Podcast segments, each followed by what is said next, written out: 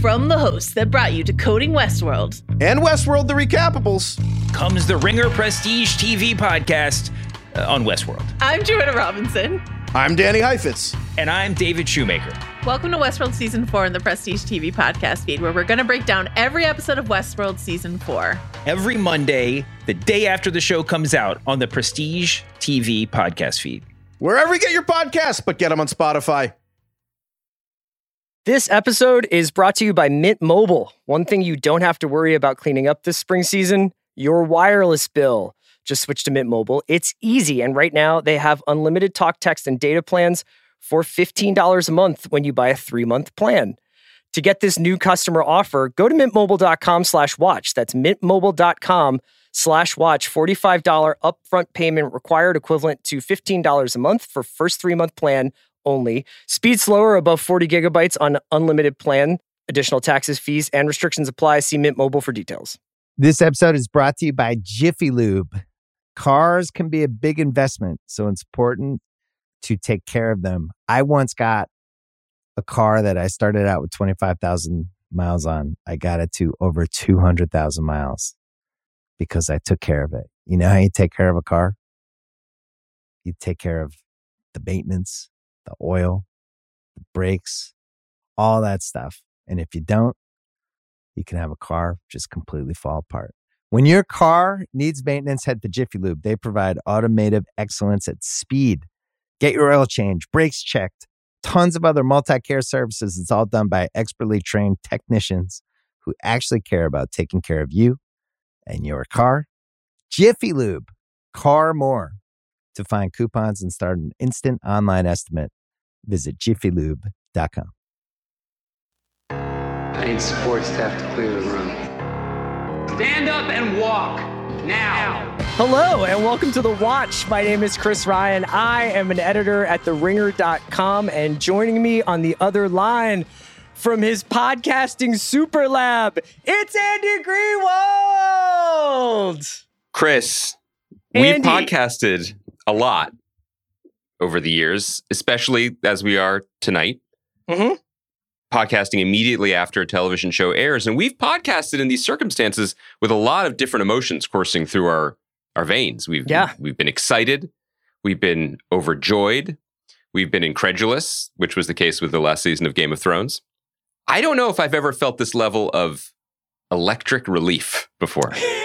I don't know if I've ever felt this sensation that I'm feeling right now. So, Andy is, of course, referring to the return of Better Call Saul, which we are both thrilled to be discussing with you today. Uh, we're going to get into that episode, obviously, starting right now. If you have not watched Better Call Saul, uh, you should stop listening. This is going to be a spoiler-rific discussion of the latest episode, The Return. It was, you know, obviously a little bit of like a semantic difference between is this a second half of the season or is this just a continuation and we weren't supposed to look at the last episode that we saw as some sort of mid-season finale.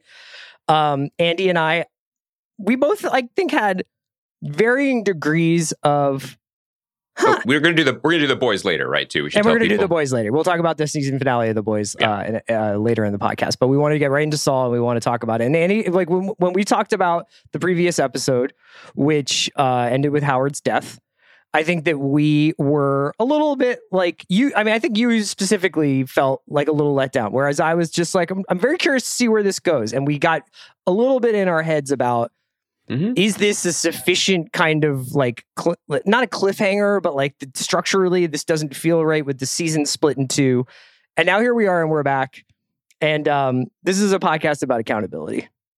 Yeah, and we we've always said that. So always, I'm I, I want you to be be accountable. Chris, the words "mea culpa" get thrown around a lot here in the Roman Senate. Maybe not enough. Definitely not on the internet. Um, mea maxima culpa, I would say look, I, I, I never should have doubted these guys. You know, I, I, I mean, this was an incredible episode of television on a lot of levels. But I, I mean, I, I, I just want to be here, just a guy with a microphone on a Zoom connection, even though we are r- roughly within walking distance of one another. Not, and just be this present. godforsaken city. That's right. I wouldn't, I wouldn't attempt the walk. And just be really honest about the fact that I don't know why I doubted the ability of some of the greatest television writers and plot sculptors in a generation, if Mhm. not of all time, doubted their ability to have a sense of the story they were telling on a show that has been designed at every turn to their specifications. Do you know what I mean? I do know what you mean. We we like to talk about, and th- this is something that we've said before, but I always feel like it's worth stating again. Vince Gilligan and his crew, many of whom are on Better Call Saul as well, received an enormous amount of praise. All of it is deserved. But I think the praise that they would push back on for Breaking Bad was the idea that they were mini Heisenbergs crafting the perfect recipe from jump, right? That they that the reality of Breaking Bad was a lot more Jesse Pinkman. Like Mhm. s- skin of your teeth, like just pulling it out, making it up as you go along, and Writing and getting themselves into with it. corners and figuring out cool ways to get out of those corners. Better Call Saul, both both the in conception, in design, and in honestly in, in stature, because AMC was like, whatever you want to do, is much more like Burner and the Super Lab. Like they could tell they didn't intend for it to go six plus seasons and all this. They they're on the record, but they have the ability to plan this stuff in advance. And so if me, the aforementioned schmo with a microphone, can sit here a couple weeks ago and be like, I, I think they ran out of story. Mhm. That was perhaps an elevated temperature take. The thing about this episode, and we're going to get into the details and the specifics and the and because that's always where you know the true art comes from is how they actually execute. No pun intended on this stuff. But more than anything else, I was like, oh, they they absolutely have a much firmer handle on how much story is left and how to allocate it than I realized. They saw the end of the roads for certain plot lines and characters, and they pumped the gas and took those speed bumps like Jesse Pinkman in the last scene of El Camino. And I You know loved what? it for it.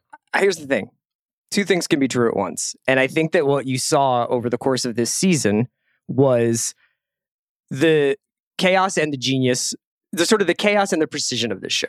So, and sometimes those two things can be the same thing. Yeah. The previous Right. episode was called Plan and Execution. These guys might just be guys with a whiteboard in Albuquerque. I mean, guys like, you know, just generally not all men. They might just have a whiteboard in Albuquerque and just be dialing stuff up and seeing what works and seeing what doesn't. But it's not like they haven't been, they don't have a blu- blueprint for what they're doing. And it's not like they don't have a very specific kind of story that they're telling in a very specific kind of way.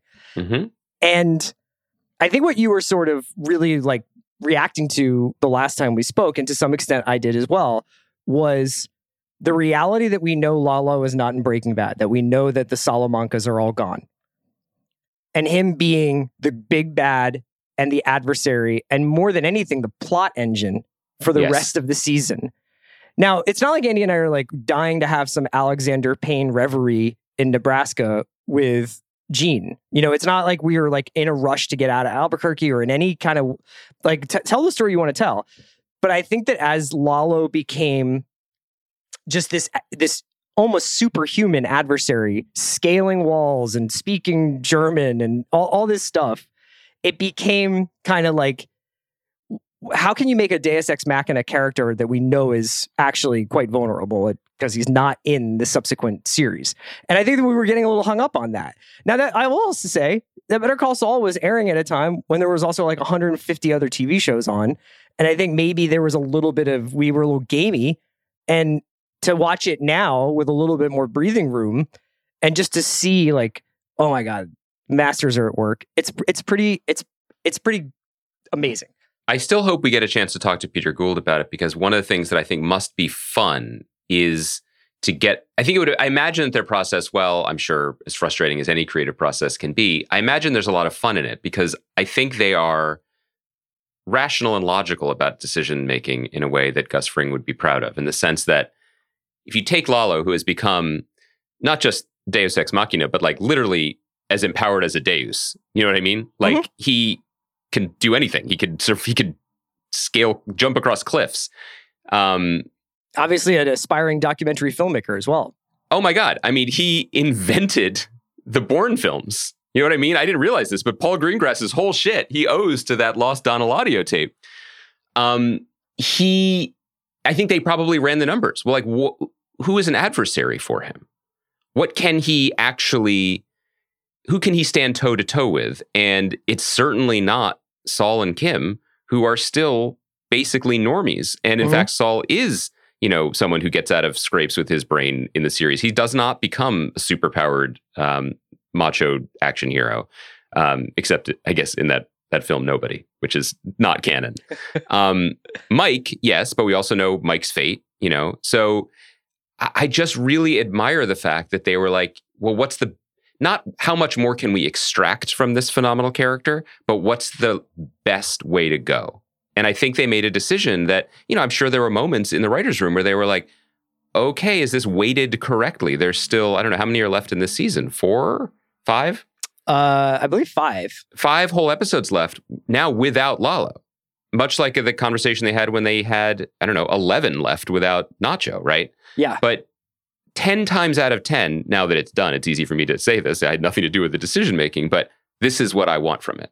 I want the best possible full expression story, which Yeah. this episode gave us. I mean, if you if you dilute the action of this episode, like other shows have done in their final seasons and stretch it out over three hours, you know, there's a cliffhanger. It, the episode ends when Lalo guns down Gus's henchman.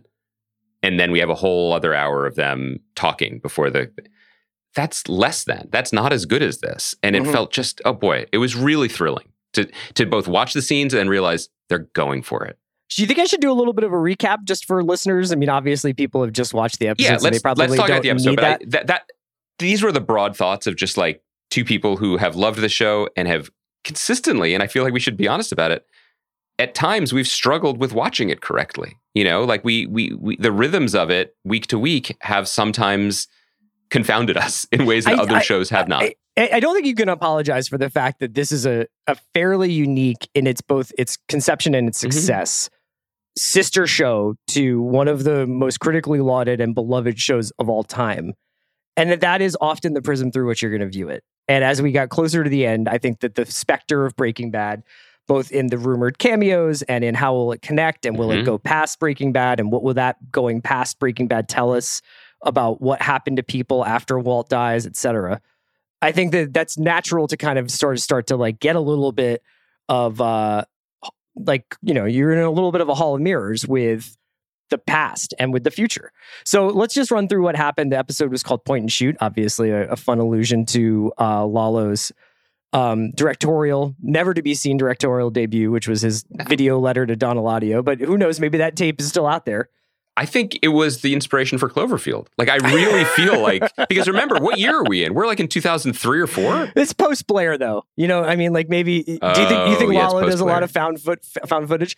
Um, basically, what happens is Saul and Kim are held hostage by Lalo in the moments after Lalo's uh, assassinated Howard. Um, Lalo wants Saul to go kill Gus uh, and provide photo documentation of the murder. Uh, Saul. And I, I think that there is a little bit of ambiguity here, and I, I can't wait to talk to you about this moment. But Mm-hmm. in hopes of saving Kim, negotiates for Kim to go instead of him to go kill Gus. Now, uh, that moment I thought was uh, as thrilling as the last final shootout was watching these two lawyers try to lawyer their ways in and out of a situation and try to deduce what they wanted out of it. Um, you know, Kim gets as far as pulling a piece at Gus's doorstep, but is subdued. Uh, meanwhile, Lalo and Saul have a brief interrogation, but mostly Lalo is using Kim or whoever he was going to send as bait to draw people away from the factory where the super lab, where he suspects the super lab is hidden. Um, Kim confesses to Mike about what she was sent there to do. Mike sends guys to Saul's condo to rescue Saul and to also try to catch Lalo. Lalo breaks in. Gus follows shortly after to the factory with a smaller, gr- yeah. to the lab with a smaller group of uh, bodyguards. Lalo kills them and begins filming Gus, demanding that he show him the lab. After being shot in the bulletproof vest, Gu- Gus acquiesces, and they do some saber rattling back and forth verbally. Uh, Gus threatens Lalo, buying himself a little bit of time because Lalo seems a little bit like this guy, you know, at the very last moment, still talking shit. And Gus has a plan. Gus has hidden a piece you may have seen. People remember from a couple episodes ago. He pulled out a gun and put it in a piece of like uh, I don't know, like a tunnel in there in in the super lab. I guess expecting some kind of showdown to eventually occur there. And he kicks out a light socket, grabs his gun. There's a shootout. He kills Lalo, who smiles as his last gesture. He gives out this big, big, big Cheshire Cat smile. Gus has been shot, but seems to be okay. He's getting medical attention. Meanwhile, Mike goes back to Saul and Kim and says, just go about your daily lives like nothing happened. And he um, removes Howard's corpse, is going to stage a suicide somewhere far away from Albuquerque, and uh, in reality, buries Howard with Lalo in one of the more chilling shots of of Yeah. either series, which is this overhead kind of unmoved God shot of Lalo and Howard being buried in the bottom of the super lab. And that's it. It's it's a very tight, taut, thriller-esque episode. There's not a lot of B plot going on. And you get to the end, and I I don't know, I felt that the actual that Nacho's death actually hit me at the end of this episode. And Mm. the uh unintended cost of doing business, I guess is the way I kind of was looking at what was happening. Cause like there was a there's a moment at the very end of the episode where Mike just kind of very flatly and without a ton of judgment says, This is kind of what you guys were doing to Howard anyway. Mhm. And uh, I think that that is an idea that will be reckoned with in the coming episodes without having seen any of them. I think that that is something that is going to be how do Kim and Saul feel about their culpability in what initially I'm sure felt like we're just being attacked. We're somehow caught up in this this Mhm. crazy fight in a cartel. How could this happen to us? But in reality, these little ripples coming off of their behavior, off of their actions, I think is kind of like the central idea of the show. First of all, Chris, exemplary recap. Thank you, man. You only missed one thing that I What thought was I- crucial to the episode. Yeah. which is from his sickbed where he's being attended to sort of triaged while waiting for a Mexican doctor to cross the border to attend illicitly to his gunshot wounds.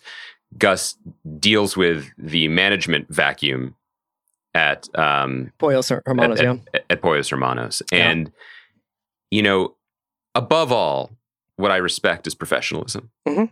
You know, and I'd like to think in that moment, my thoughts, you know, I was, I, my, I had a lot of adrenaline. It was a great episode, but my thoughts did turn to you and just your masterful, like responsible way of scheduling this podcast. You know, when people are, when I'm not available or if you yourself are out of, out of pocket. Mhm. You know what I mean? I feel like you have that same kind of like cool analytical mind and the Rolodex of like who you trust to take over. And that Do person is Sean. that- it's not me. I but- was gonna say, do you think you're Sean will open and close. Yeah, no, it's not me. But I You'd be respect like, that. Sorry, who's this again? I'm sorry. I thought I blocked this number. Um, yeah, I, I, I think you've. I, I, I let's start at the beginning. But I, I'm glad that you flagged the shadow of their culpability because I thought that scene in particular was the strongest of the episode. An episode that was had no shortage of strong scenes. But that Mike Kim Saul scene and the way it was shot, and we should give credit to Vince Gilligan for directing the shit out of this episode as he For as he does when he when he flies in. He takes that that sweet hour and twenty minute flight from LA. When he lands, the energy changes in You Albuquerque. you don't Everybody knows. Vince is just posted up in ABQ for production? No, I don't think so. Okay. He's not. I mean, I, I, I I'm sure he's there a bunch, but they're in production for a long time, and this is Peter Gould's thing, and Melissa Bernstein is there producing. I think Vince comes and goes, but like when he's there to direct, I he I, I know from running from running into people at the airport, like when he's there to direct, he he settles in and he gets Right. it done. Right. Um, but he doesn't settle in the way Jonathan Banks does, which we have talked about on the show. just just wearing just flowing floral shirts and taking selfies with people. Um, so we need to come back to that and that scene. But um, yeah, I think that it's worth. There's something about the show that is so thoughtful, and again, I I do apologize for not considering this. That the show is remembered and talked about. The show meaning the sorry, the Enterprise, the, all the Albuquerque stuff, the Breaking Bad and Better Call Saul. People cite and celebrate the moments of action or violence or intensity when things finally popped off or finally blew over or you know uh, Hank people. found out or Hank died right I'm be- I'm That's you. Yeah. Box Cutter is still my favorite Breaking Bad episode. but the show has always been absolutely in a class by itself when it comes to showing the consequences and the fallout so It's also why I I- like Box Cutter, is because of the Well, breakfast scene afterwards. Yeah. I- exactly. And so I don't know why I was doubtful that at the very least they wouldn't nail the opening five minutes of this episode, you know, after a few weeks. It was it, it was incredibly horrific, you know, and Rhea Seehorn is again just proving I don't think there's like a limit to what she can do within this character, maybe just acting in general. These are not the the brief for what she had to do in this episode was not in the audition side seven years ago. Do you know what Mhm. I mean? Uh, nor was it necessarily like in the tape that Vince Gilligan and Peter Gould watched of her on. Uh, was she on Whitney? She was Wasn't she Whitney. like- yeah. Yeah. So I don't feel like that was necessarily known as being in her skill set, but it's just incredible. But so let's fast forward the tape a little bit, though, to talk about the moment you said that had some ambiguity. So the way that I watched that moment when Saul is like, send her, don't send me, right? Yes. Was he wanted her to escape, right? That he He's like assumed he was done. whoever stays here is getting killed. There's there's no getting world in which Lalo is like, great, you guys did the job. Now you can go about your lives. It's they're they're they're dead. But do you think that in his face, was he saying, go? Like just drive? Absolutely. Like leave? I was now I the did- first time I watched it. I thought so too. I was like, is he being a coward? Does he not want to be a murderer? Uh, does he think that Kim somehow will get away with this? But Right. as that scene goes on and as he looks at her and her reaction, I don't think ever, ever considers that. Her reaction is much more It like, doesn't, yeah. you can't let me go. And it's actually winds up being perfect because Kim has had this interaction with Mike. You know what I mean? She knows that Lalo might be out there. So she uh, Yep. she she almost is like prepared for what's going to be there at the door although she does pull the piece but i felt like what he was doing was whoever stays here is dead if you leave you have a, a shot you know you could at least Yeah. dogfight your way out of this but if it's if it's just you and lalo there is no way he's like thank you for filling your end of the bargain and i will be letting you go now Side note, you and I have have some beautiful oceanfront property on are Kim and Jimmy really married in any tangible way island. Um, this episode was really helpful in that regard because when stripped to the rawest emotions, her, she loves him. Yeah. You know what I mean? Like that was Yeah, never yeah. really in question because of the things that they have done, but they had a kind of like legalese brinksmanship to their relationship that was part of the playfulness. And stripped of that, and again, this is performance based, but she would do this for him, you know, in a, in a, in a, in a tangible and, and gutting way. So I thought that was remarkable. Um, I guess the next piece of it that's worthy of discussion is, and again, let me just say, when you have two supervillains facing off, nitpicking goes out the window. Mhm. Like what you want from, um, you know, Lex Luthor and Magneto. Sorry, nerds. I know those are two different universes. Like going head to head, is you want them to just constantly be, be one upping one another. That's the goal of it, right? So this was a chess match between Lalo and Gus. A chess match predicated on not just knowing your opponent's next move, but the next three moves. Mhm. Because to, to to talk it through and, and tell me if I'm if I if I miss something here. Lalo goes there with this plan to send Jimmy or send Saul, I should say now, to assassinate Gus. He knows the plan will fail. He also knows Saul will send Kim. yes He knows that sending oh, you think Kim. that? You you think that he was like, he's like, he's gonna make her go. Okay. the reason I say that is because what seems to trigger Gus's reaction is he says, "Why would he send her?" Mhm. That seems to be the thing, almost as if if Saul had been at the door, Gus would have listened to Mike. Maybe I'm overweighting that moment, but the the the attention paid to Gus saying, "Why did he send her?" That seemed to be the impetus for him then leaving the house. Yeah. The the best part about this episode to me was the way in which the writers would present a plan that a character had Mhm. and then literally tear that plan in half in front of the character. So now maybe some of that was intentional. Maybe maybe Lalo always intended for Kim to go. Maybe Ki- he had no intention of coming back to Saul's after he left. Maybe he uh did or didn't think that they would be successful in killing Gus and maybe he thought well there's like a 50% chance or a 30% chance that they actually get a shot off or something like that. There's all these like kind of things but ultimately what he wanted was he initially said for Saul to go they tear that up and say no Kim should go. Then Kim goes and she's going to kill Gus because thinking that might be the only way to save Saul and Mhm. that gets torn up by the fact that that is like one of the most heavily guarded houses in the history of New Mexico and he's not even in that house. and he's not even in that house because he's bought out half the block. Then it turns out that the Gus plan of you send some people over here and some people over there is Mhm. exactly what Lalo wanted. So that gets torn up by for Gus, and he shows up under manned at the at the super lab. But Lalo's plan to entrap Gus and get this apparently, I gotta say, I need more trust among the Salamanca men. You know, I think that there just seems was Eladio a Salamanca or is he just kind of tangentially related to that family? Uh, boy, good or is question. he just saying I don't but it doesn't even matter. there's Eladio, there's Bolsa. I don't have the org chart. my point is is that it just seems like something that like at a certain point there needs to be like a discussion where it's like take my word for it. I I, I think that uh, Lalo being like I have to go to Germany, Yeah. seduce a widow, break a guy's leg in half, come back from Germany, and then set up the most ornate plan ever to surveil this place from a sewer and then kidnap a man Okay. and Because make you're him right. watch a You- Judy Holliday movie, and then get to this place, all to You- film you- Gus admitting that this is his lab. I was like, just why don't you guys just take this one on on credit?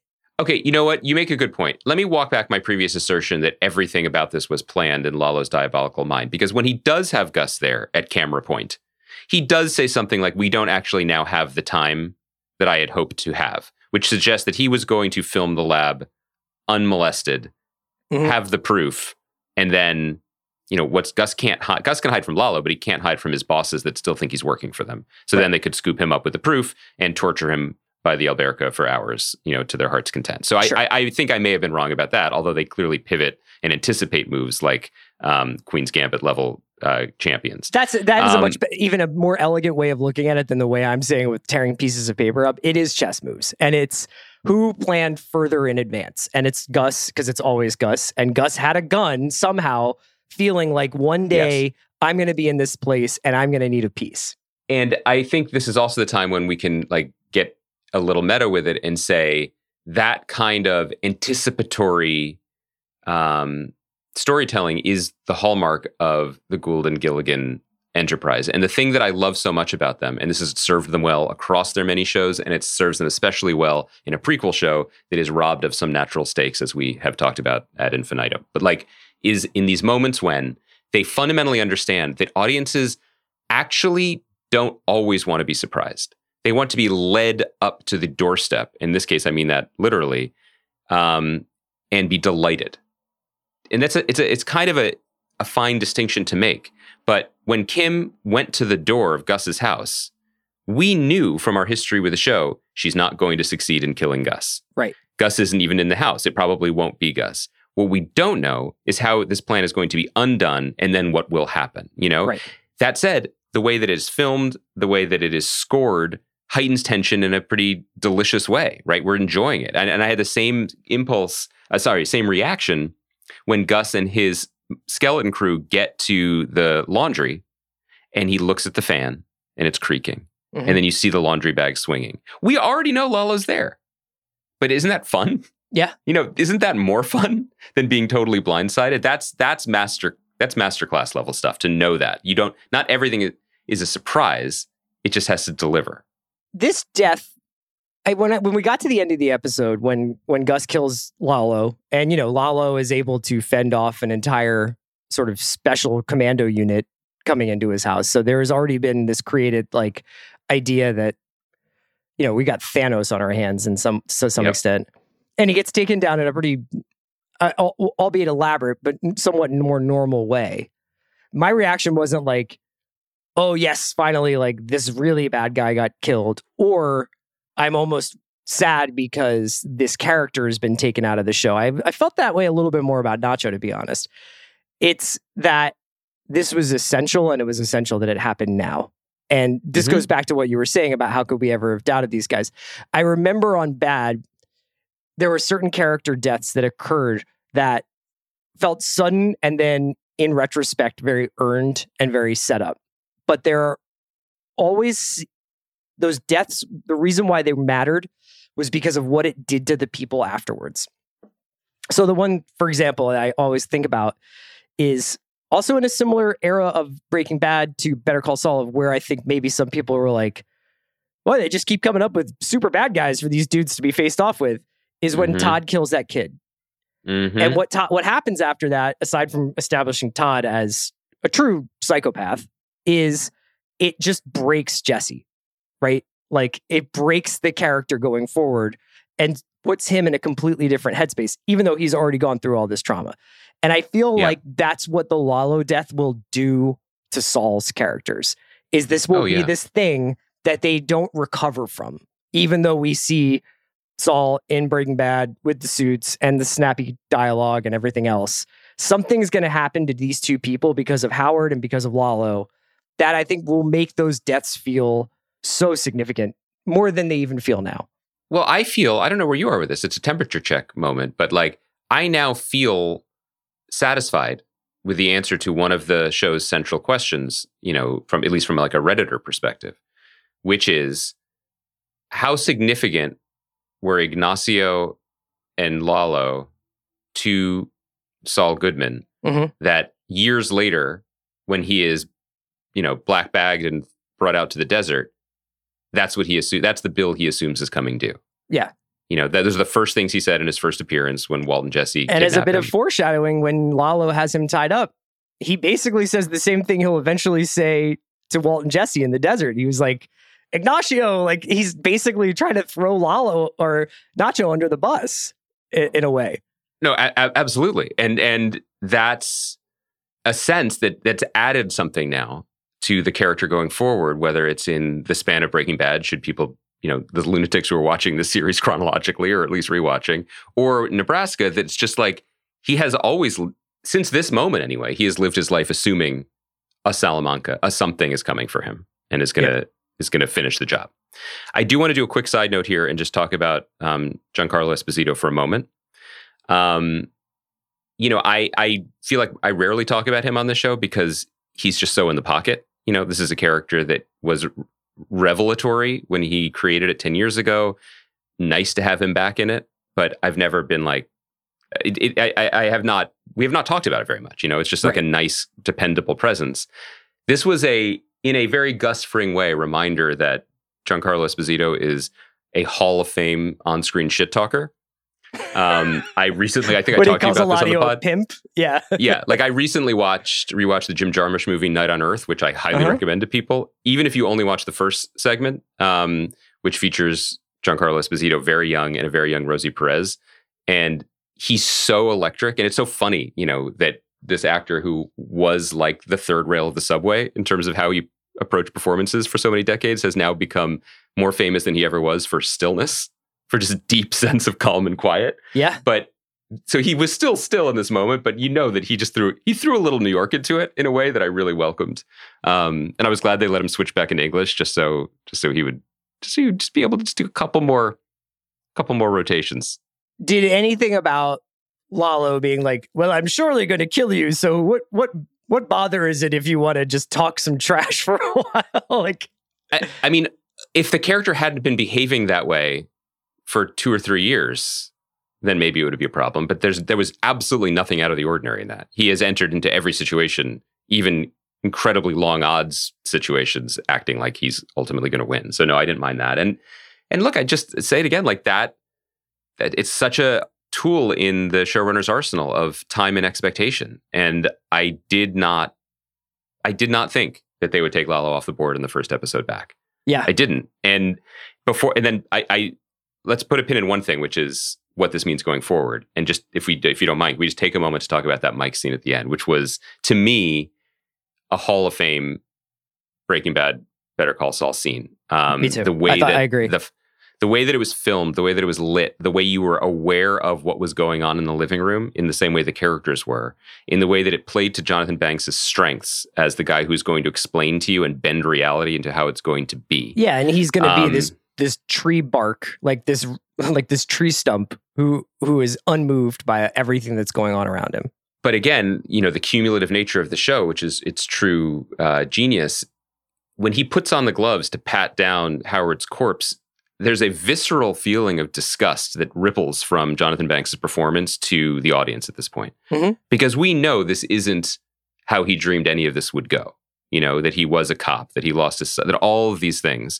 And so every every act, he's able to do all of this. He's the best there is at it. But it, whatever you know threads of humanity are left they're are getting tested each time um but yeah the i was just thinking about like the just odenkirk and Seehorn okay, so Chris, here's a Daddington Island thing that no one's expecting here. But when your kid is like one or two, and you're like, your friends also have one or two year olds, and you're like, let's get them together. They'll be friends. They're two. And then the kids sit on opposite ends of the room playing with the same toy.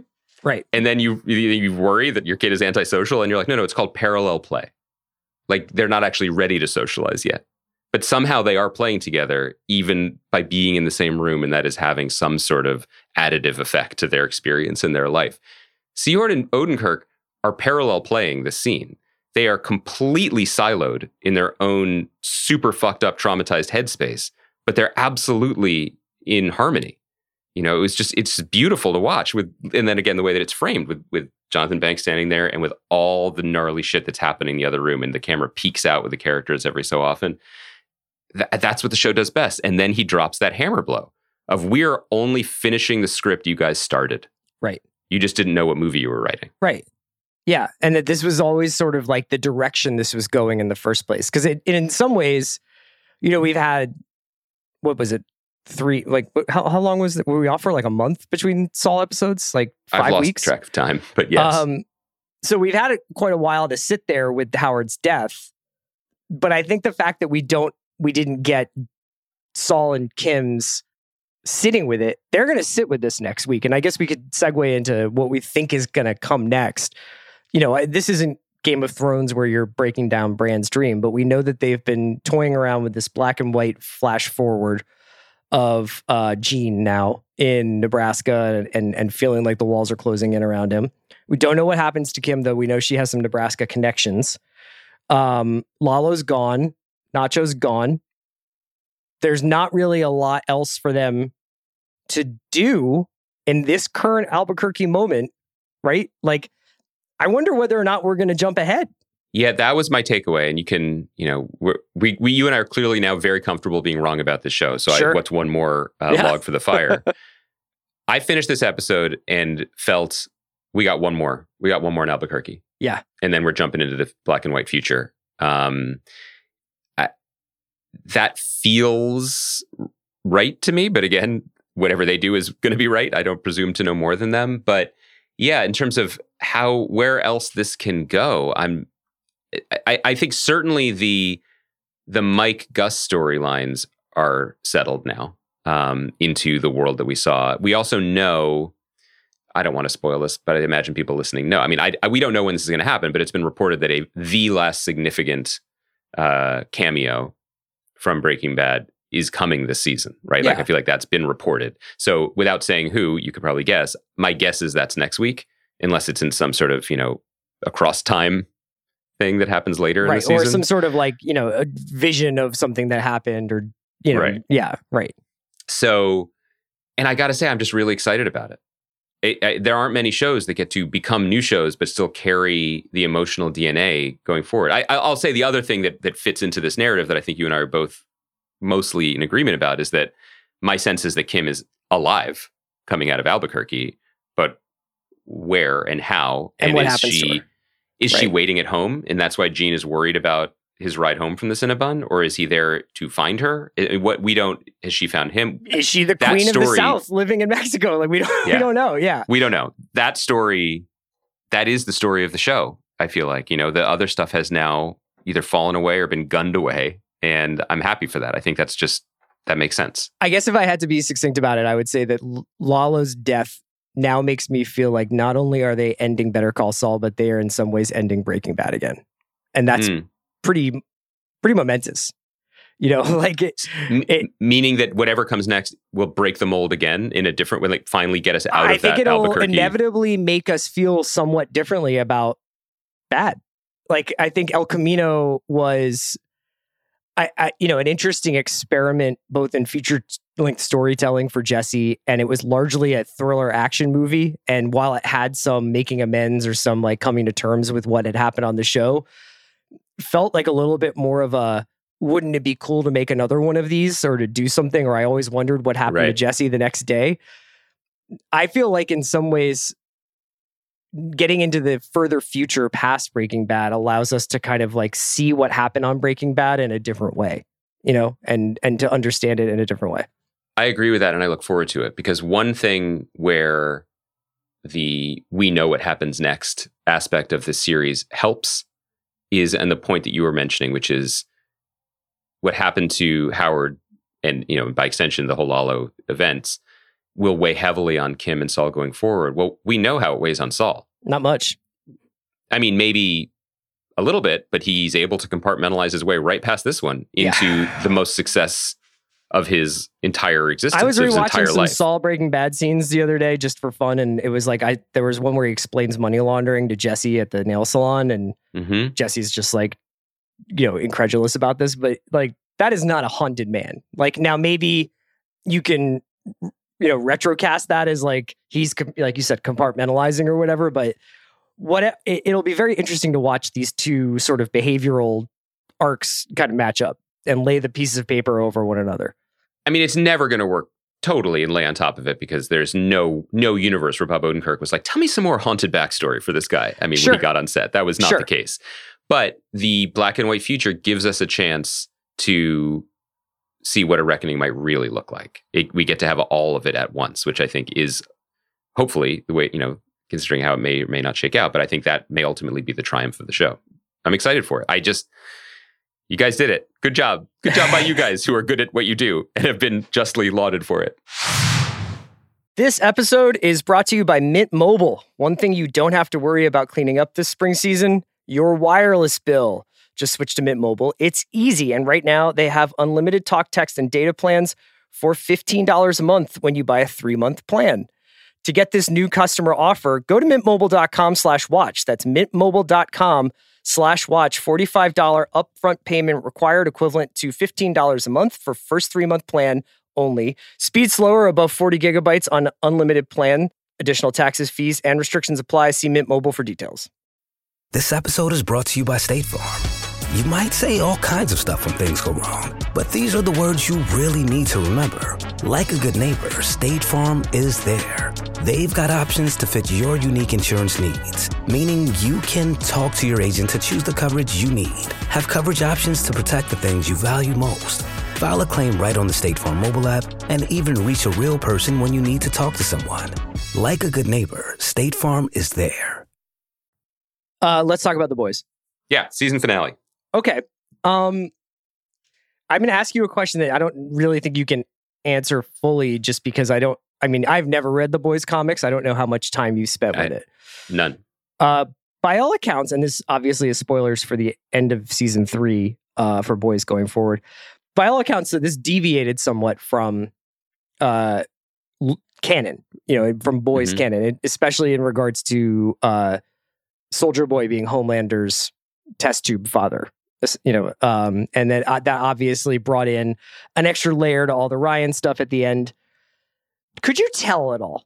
Did it feel at all different than eh, maybe some of the stuff that had come before it. Without knowing that Eric Kripke and the people who make the boys, I'm sure they knew that they were going to do this. And it sounds like around mid middle of writing season three, Hmm. they were like, "This would be interesting to add this." Well, I hear your point, and I don't actually know what the canon is in this case, but I, but I'm going to answer your question with a with a different question. Okay. which is, um, a question that they must ask themselves in the boys' writers' room all the time, which is how do we get away with this and keep this going? Now, it, that sounds cynical. They are not cynical. They're doing a great job making one of my favorite shows on the air. But what I mean is, how many more seasons can we have Butcher and Homelander walk into a very small room and have them both walk out of it? Mhm. How can we make Homelander at once the most loathsome and evil person on the planet, uh, and also somehow maintain some shred of pathos or or have some audience empathy in him to keep him keep him going? And to me, those are the questions that get us to a place of fathers and sons and complicated emotional, literally blood ties. You know, because again, I love the show for the fun of it and the ideas of it and the sort of, you know, cultural, pop cultural, real world sketching that it does in really smart, I think actually pretty, especially this season, pretty um, sneaky Trojan horsey kind of ways. Um, I don't watch it to do the Carrie Mathison crazy string wall of like nine people walk into a vault studio and immediately change who they're punching. You know what I mean? Like I, I I couldn't talk you through every single character's shifting loyalties in that last battle.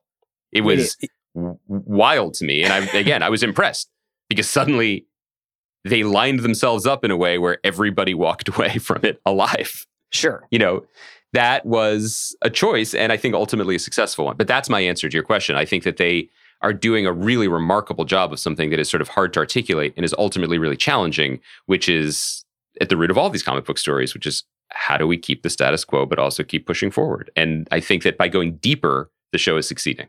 I thought that that that, that I had a similar reaction to who's on whose team from the scene in the apartment when they basically like Mhm. im- briefly imprison Annie and and oh, in the office in the Flatiron yeah, building, right? right Yeah. and then to the to the studio where it sort of seems like Maeve switches sides and Homelander switches sides and Soldier Boy switches sides and everybody is kind of like who am I? Yeah exactly. Who am I fighting?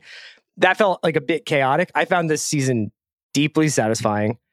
Uh I personally don't really care about Ryan but I I get it. Like I I don't feel like this kid has thus far been kind of like the reason why I Mhm. the show, but I understand why m- kind of putting him more in play as a full character and not just some kid who's like, Daddy, you want to have a catch in the background makes sense. Um, watching that child sort of exist in the world of the boys next season, maybe as like a more of a participant, is going to be pretty funny. And then on top of that, I thought, yes, like everybody seems like insanely bulletproof in this show, with the exception of Noir. And, you know, Maeve taking a nuclear blast while she falls all the way to the ground was like a little like, okay. But at the end of the day, like, this is not Better Call Saul. Like, not on a, and I don't mean that in a pejorative way. It's like, this is not a show about people dealing with necessarily the ramifications of their actions. no, this show has me, so I'm not. I can I can ask some questions as I'm Sure. about to, but I actually don't care so much about the answer. I'm not just trying to like uh, cause trouble or be a troll here. Like, I was surprised with the just lack of hesitation the show demonstrated in just keeping Maeve and Soldier Boy on the board. Right. When I didn't know what it would necessarily cost them to sacrifice them both. Yeah, One I think that Jensen wonders. Ackles did like a really good job and was very entertaining, but I don't know. Like, it just seems like they have him on ice for the season, the series finale or something. Yeah, like just in case, in the same way that you know that that that Aya was back a little bit as Stormfront before her schedule meant that she couldn't be. Yeah. Um, The Maeve thing, I really like. Is it Dominique McElligott? I like her. I like that character. She, no character felt less essential to the show as it has gone on than she has. I don't know Uh-huh. whether they just wrote themselves into a corner or whatever. And so I thought giving her a last heroic beat was enough. But Uh-huh. again, I, I won't be mad about seeing her again. I think the other thing that always hangs over the show, and again, I bring this up as a sign of my allegiance to it, is that this really doesn't bother me. But at the ends of the seasons, I'm always like, so wait, I'm sorry, who works for who and why is everybody okay with it? Like, like, like Starlight is the most famous person in the world other than Homelander, and she walks in to the 70th floor of the tower to steal the compound and Right. then walks out. Um, then she joins the boys, which is, I guess, is a CIA sanctioned group who has a nice office in the Flatiron building. Right. I thought they were being hunted. Like Yeah, I, I I- don't that stuff. But I but the show is just so wonderful in the way that it just delivers the plot consistently, humming at such a fun and thoughtful pace that it's only at the end when you sit back, like at the end of a long, you know, you it, it- when you're having a great meal, you eat everything, and it's only after you put down the dessert spoon you're like, actually, I was full at the third course. That's only when you do feel the Just did that the ramifications. other night. Yeah, I got I- that's myself. what happens. Uh, I, I had a hankering for a. Um, you know what? It was it was kind of funny. Just a straight up Nestle ice cream sandwich. Oh, that sounds tremendous. Yeah, like the chocolate wafer, vanilla ice cream. Everything has been made by a robot somewhere. Like just shoot it right into like my adrenal gland. Like it was quite satisfying. I gotta say, ice cream sandwich is still doing it. But you know the halo effect of something like that that's designed to make you feel good? Doritos are like this too. Like uh, one thing that as you age, I feel like like a bag of Doritos, I'd still feel really good about my decision making for like an hour afterwards, and Sure. then the clock shifts Yeah. as you age to the point where like you can still hear the latent crinkle of the bag in the trash. This is I'm how like, I oh, feel a about the Greenwald mistake. 4 p.m. coffee. Like when Oh, it when it hits the lips, essential. it's just like, oh god, why don't I do this all the time? and then when I'm That's- friggin' requiem for a dreaming on a Zoom call, it sucks. There's no other way to live for me at this point. If we even call it living without you know, it. I burn clean Um, energy. I'm more of a green tea guy. You know, I do know that. I do know that. trying to get You- off you, fossil uh, fuels. You are more like uh, Congresswoman Newman. You know what I mean? Like you're you you you you you paint the right picture. You say the right things.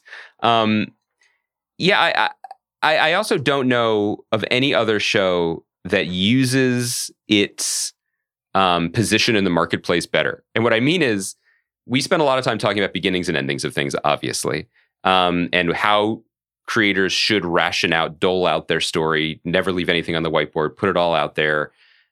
The Boys carries itself with the confidence of a show that's going to go for many more seasons in a way that I love. Mhm. You know, it, there is no hemming and hawing about, well, we should we should really, you know, square that off and just in case or be tidy here or be less ambitious. Like there's the feeling that is harder to do than it sounds that all of the momentum of the season has reached a pause, not a stop. And that when we rejoin, it'll be go time again, you know, in a way that I really, I really enjoy and I really respect. But it, I don't, do you think it's interesting or noteworthy that when we talk about the show, at least certainly I do, the way I talk about it, I'm always talking about like the way that it's built, almost as if I'm like No, an architecture I- critic, which I, I- is, isn't how I engage with it when I'm watching it. It's just what I'm left with that feeling of, man, they did that well.